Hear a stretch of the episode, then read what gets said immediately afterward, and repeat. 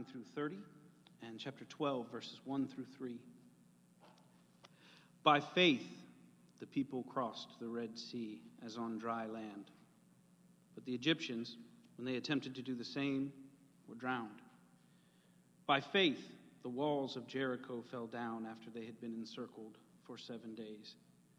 Therefore, since we are surrounded by so great a cloud of witnesses, let us also lay aside every weight and sin which clings so closely. And let us run with endurance the race that is set before us, looking to Jesus, the founder, perfecter of our faith, who for the joy that was set before him endured the cross, despising the shame, and is seated at the right hand of the throne of God. Consider him who endured from sinners such hostility against himself, so that you may not grow weary or faint hearted.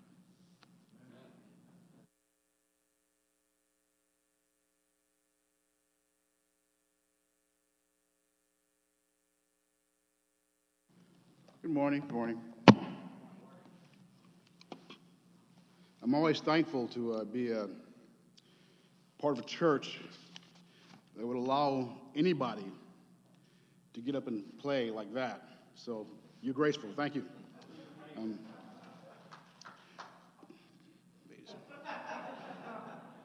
this is not Henny Youngman. Um, um, reminds me of a time when I was, uh, you know, as a younger person, I used to, part of the agency who would um, hire me to go entertain uh, senior citizens in their senior citizen home, and, and we had uh, um, uh, Mr. Mr. Mr. Tillis was uh, was terminally ill, and then they say, "Carl, can you go?" And so, you know, I used to try to tap a little bit, throw a few jokes, do a little singing, if you can imagine, and do, do some playing. And I said, "Mr. Tillis, you know, man, I hope you really get better." And he looked at me and said, "You too."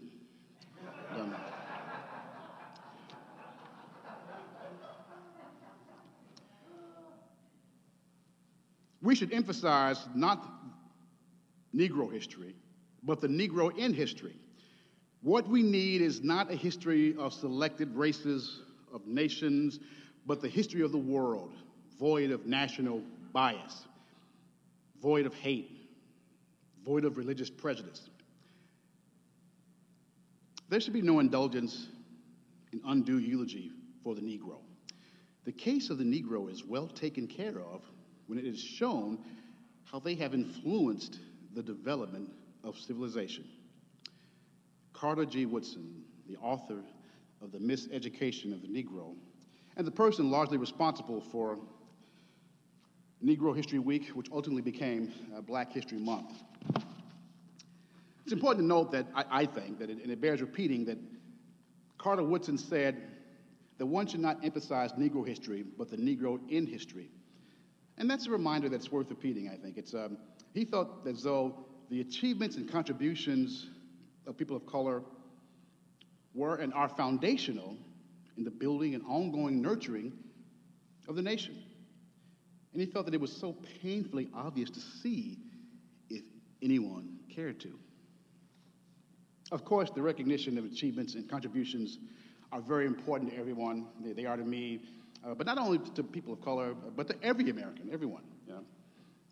As histories, they're, they're not interconnected. They don't exist in a vacuum. They're for everyone.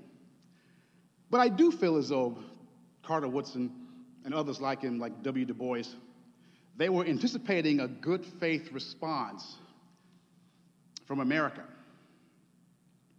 They felt that if they presented enough documentation, enough evidence, enough hard empirical data, the facts and the contributions and achievements of black Americans historically, then America would say, yeah, we'll be open arms. This is great. We love this stuff. This is wonderful, so interconnected, so multicultural, so diverse. This is a great melting pot of achievement, of contribution, of fairness, of equity across all nationalities. And based upon this information that you've shown us, we will treat all citizens, especially the black ones, with liberty and justice for all.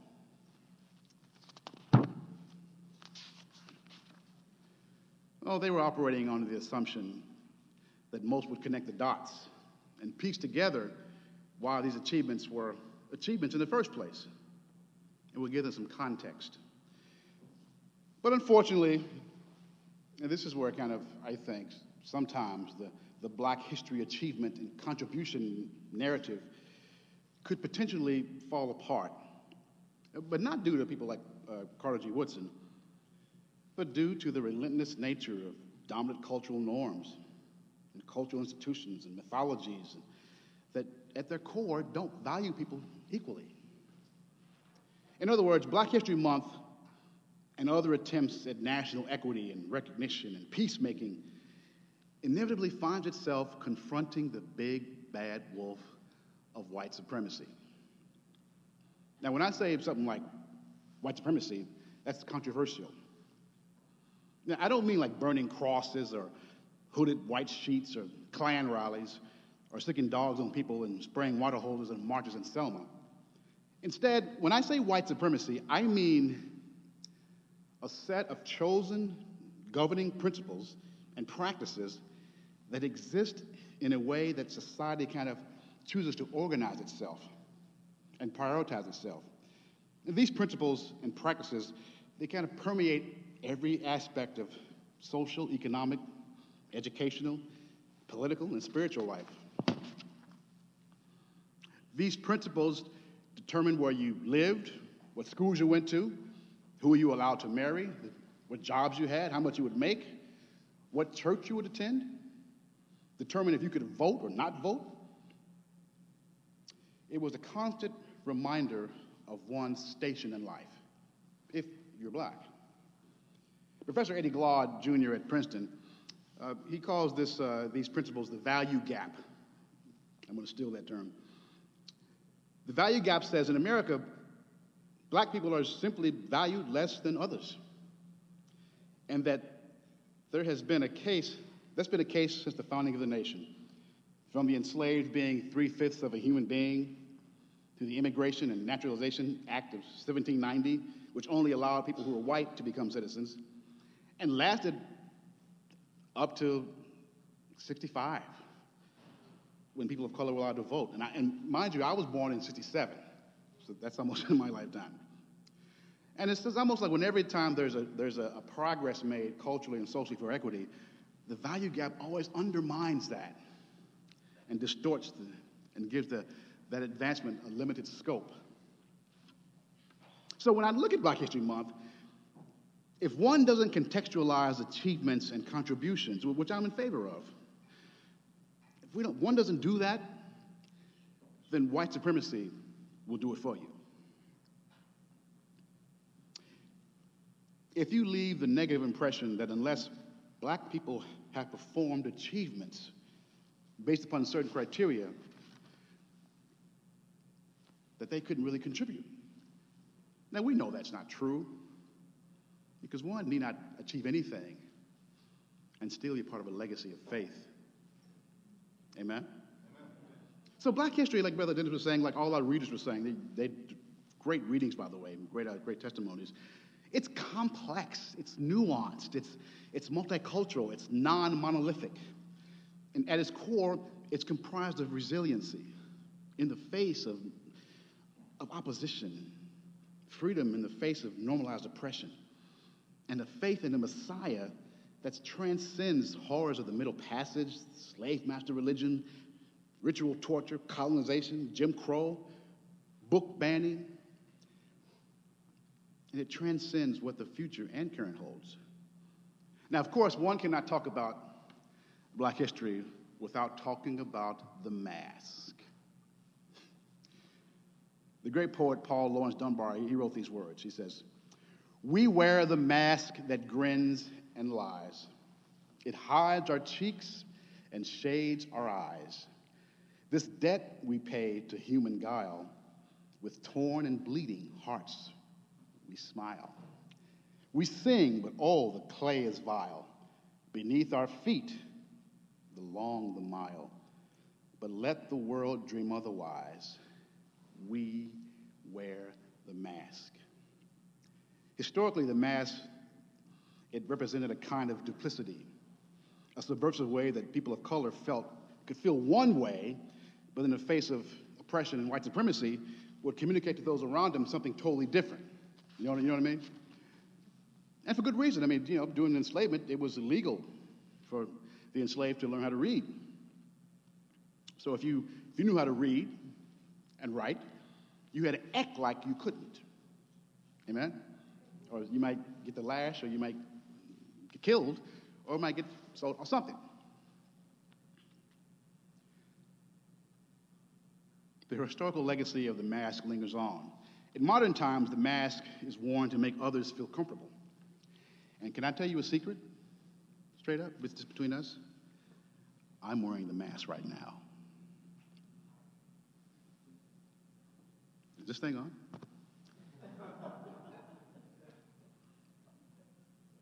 as I stand here in the pulpit and as I try to navigate how to reflect on black history and life in Jesus without appearing too angry or like an activist or, or secular or, or whatever the, the thing is. I still wear the mask. Paul Dunbar's mask, like the 20th century's first cousin, Toni Morrison's The White Gaze, are part of the complexity and nuance of, of black history, and they kind of add the humanity of flesh. And you got to put on that humanity of flesh to, to all the achievements and contribution talk, which, I, again, I'm, I'm in favor of those things. I do think they're limited, but I'm in favor of them. You, you feel me? You feel me, Brother Dennis? Where you at? Right? You, feel, you know, we talked about that earlier. The followers of Jesus in the book of Hebrews were suffering intense persecution, and they needed to be encouraged. They were reminded of the exploits of faith of those who came before them people like Gideon, Rahab, Moses. They were still living by faith when they died, but they didn't receive the things promised.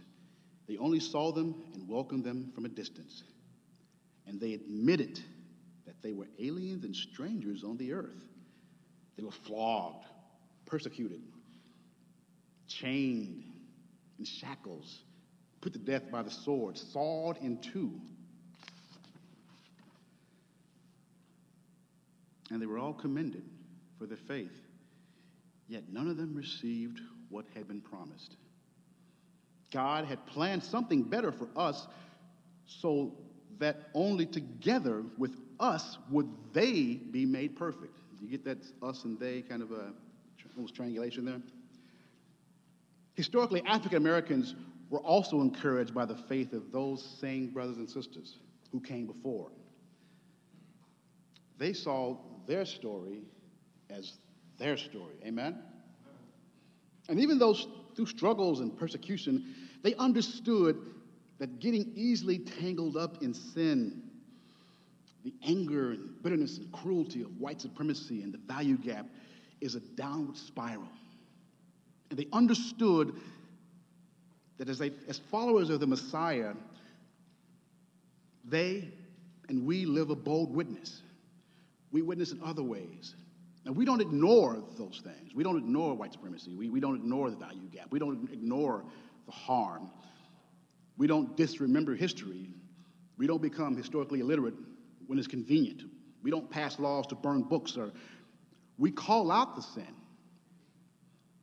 We call out historical injustice. We name it for what it is. And we do the work of justice to be bold witnesses for truth and the beauty and the inclusion and the equity of the Messiah. And why? Why, we, why? Why did we do it? Why did they do it? Because we are empowered by the author and finisher of our faith, the one who, for the joy set before him, endured the cross. Some of our brothers and sisters of old who weren't allowed to read and write, some couldn't read or write, some didn't know Genesis from Revelation, but they knew somebody. Somebody who could come, who said, Come unto me, all you are heavy laden and hurting and persecuted, and I will give you what? Rest. Some couldn't, couldn't do anything, couldn't read, but they knew a person. So when we talk about history and black history and any kind of history, particularly black history, let us add to the achievement and contribution narrative the recognition of resilience and faith and make those contributions and achievements significant. Give them some context. You know, I want to know why so and so invented the light bulb or whatever. What were the situations that allowed them to do that? What do they have to endure for that? Churches. Why were other churches started, black churches? Why? because they couldn't worship together with other people, right? Everything has a context. That context is important, particularly in communities of faith. Our brothers and sisters of old who came before us were encouraged by the faith of those who came before and by the great cloud of witnesses who always imagined and, and I've always kind of see this cloud of witnesses as, as sort of is cheering, cheering them on. And now, those ancestral brothers and sisters are now part of that cloud of witnesses, right? They're cheering us on. And this is where I have to sort of personalize and localize the cloud of witnesses. Because the history, achievements, contextualizing, understanding the place of white supremacy, understanding the, the value gap. How that comes down to me, when I think of Brother Arthur James,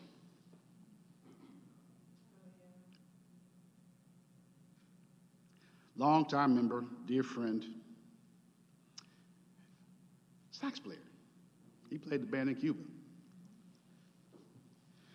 Before he joined the cloud of witnesses, he would say, he would tell me, Brother Carl, because you know he, he had a he actually gave me his sax, and he was trying to play. You know he had his you know couldn't play as much. He said, you know, Brother Carl, keep playing, serve the Lord,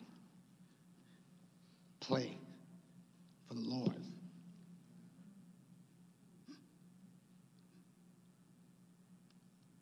Sister Kitty Allen, longtime member mentor, friend. Before she became a mentor, before an ancestor, she was always a mentor. Before she joined the, the cloud of witnesses. Do we have a picture of Kitty Allen up there somewhere? No, we don't? Okay. Some of y'all may, may know Kitty Allen. She was, um, she would always tell me and my wife, even if people at church and in the world act funky towards you, Jesus ain't funky. Keep rolling. And if you knew Miss Kitty, That's Miss Kitty. Yeah, she took a swig on something. Tea. Sister Garnetta Lovett, longtime member, spiritual grandmother, dear friend, present ancestor, cloud of witnesses. She told me and my wife before Joshua and River were born, she said, um, talking about the church, she said, no, I don't love everybody, but I try. Promise me.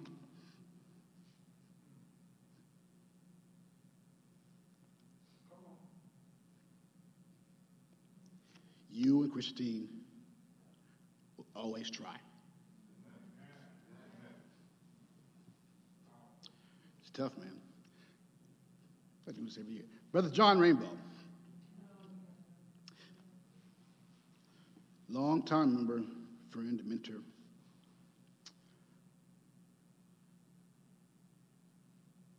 Current ancestor.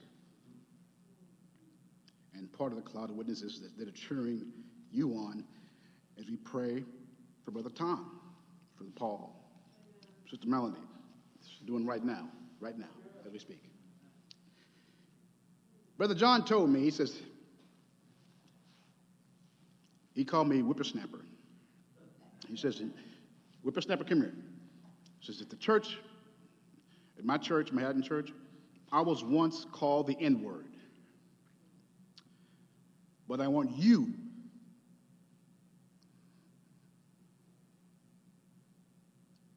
always use the L word love.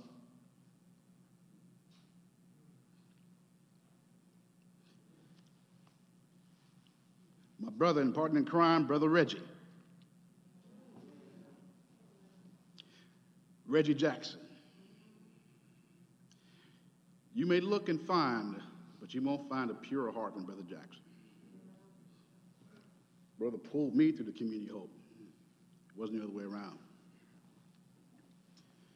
Brother Jackson's friend, brother, father, husband, member of the church here, current ancestor. He would say, Hey, you ready? Ready for what? Ready for the community hope?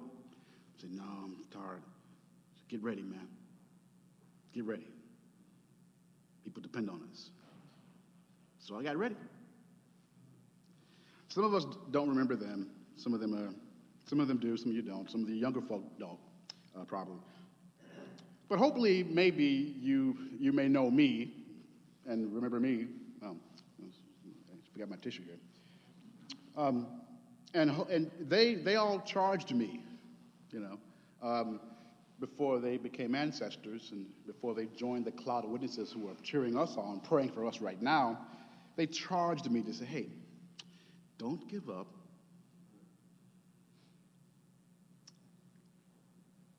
The church is a community of faith paid for by the blood of the Lord. Stay in it, stay involved,